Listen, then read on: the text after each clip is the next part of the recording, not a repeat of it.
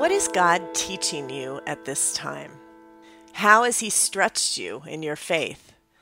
I'm Laurie Short, and this week's 10 minute podcast is from a passage about Elijah, who shows us that sometimes God teaches us lessons of faith while we're alone and in need that He will use in the future.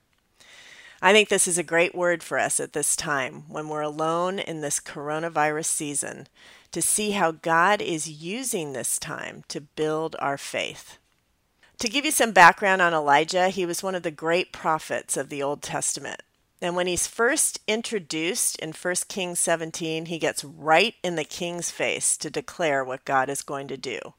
You can see that Elijah is ready for action.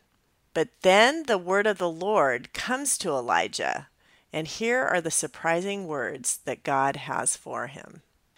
Leave here, turn eastward, and hide in the Kerith ravine east of the Jordan. You will drink from the brook, and I have ordered the ravens to feed you there. So Elijah is called to trust God for himself before he proclaims his faith to others. And during this time, God wants us to have that experience too. It's easy to trust God when we are essentially meeting our own needs. But right now, many of us don't have the security that we normally have from our jobs to food to relationships that bring us comfort and joy, and we're forced to trust God. And that is what God did to Elijah. So let's look a little more closely at this verse. First, God says, Leave here and hide. I think the first thing to notice is that God says, Leave, not go. Usually, prophets were called to go and start their ministry. But God calls Elijah to leave. And not just leave, but hide. This seems like a strange call for a prophet. But obviously, God wants to get Elijah alone to teach him some things. And I think we can all relate to this right now because we have been told to hide away in our homes. And many of us have to get our needs met by God because all of our normal resources are stripped away. Elijah was called to go to the ravine. It wasn't where he thought he was going or what he thought the plan was. I'm sure he thought he'd be going to the king to do his job as a prophet. But God wanted his attention first. He wanted Elijah to experience faith, not just talk about it. And I believe in many ways that's what God is doing with us. The next thing that God says is, You will drink from the brook and get fed by the ravens. In other words, your resources are going to come from what I provide, Elijah. You will not be getting your own food and drink. And the next sentence tells us how God plans to do this. I have ordered the ravens to feed you there. So Elijah had to trust that God would do a miracle to feed him. He went to the ravine and there was nothing close by. There was no backup plan. If God didn't feed him, he would not get fed. Wow, this is such an applicable lesson right now for those of us who have lost income and resources.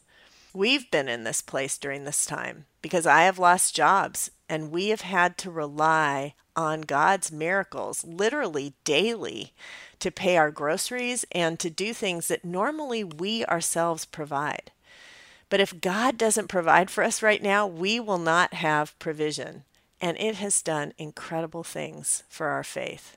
And I'm sure that God has been stripping away things from your life where you have had to depend totally on Him.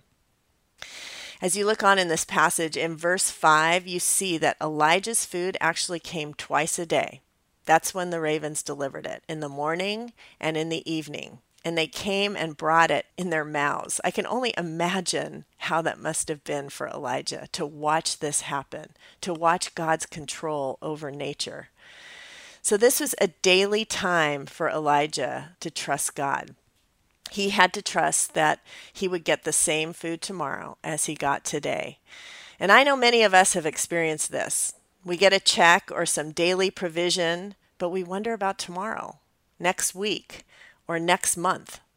God has us living day by day, believing that He will provide. That's what Elijah had to do.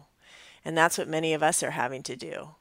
And hopefully, that is building our faith to a different place than it was before, when we had our own resources and we could meet our own needs. Well, in verse 7, it says that sometime later the brook dried up. So we don't know how long Elijah was there. It just says sometime later. But the brook eventually dried up. So then he was told to go to a widow's house. She had a son, and when Elijah arrived, they were on their last piece of bread. And she thought they were going to die. But because of the lessons of faith that Elijah learned from the ravens, he had faith that God would take care of them. And he did a miracle for that to happen. So God took Elijah from being alone to being with a few people where he could begin to slowly live out the lessons of faith that God taught him. What strikes me is that we too will begin to emerge this way from our lockdown. First, it'll be in small groups, and then we'll move on to more people. So we also will be living out our lessons of faith slowly. And that's what happened to Elijah. But he ends up in 1 Kings 18, the next chapter, in a huge event of faith. It's a showdown with the prophets of Baal. You can read the story, but basically it was a contest to see which God was real. All the prophets of Baal set up their idol, thinking their God was real, and Elijah was the only one on the other side. And because of where his faith was, you can read how daring he became in that chapter. So the faith that God built in Elijah was able to be showcased now in front of so many others. And this story shows how strong his faith was. And the reason is because of what he saw God do. So I'm wondering, how will we be different in our faith from this time? If you've seen God's provision in your life, how will that change your faith when we're out of this season? What lessons are you learning right now that will cause your faith to be stronger in front of others? when you come out? Will you let God continue to teach you these lessons by watching and seeing how He is providing for you and continuing to do that when you come out of this season? You know, I believe that this season is bigger than the coronavirus. Certainly, that's part of the story that's happening, a big part. That's the reason that we're all where we are. But God is using this time to build our faith and to bring us back to dependence on Him. So I want to end the podcast with the words that the prophets of Baal ended up saying because of Elijah's testimony. When Elijah wins the contest in a miraculous way, all of the prophets begin to bow and they say, The Lord, He is God. The Lord, He is God. So, who might be saying that because of your testimony when we emerge from the coronavirus lockdown? Thanks for tuning in.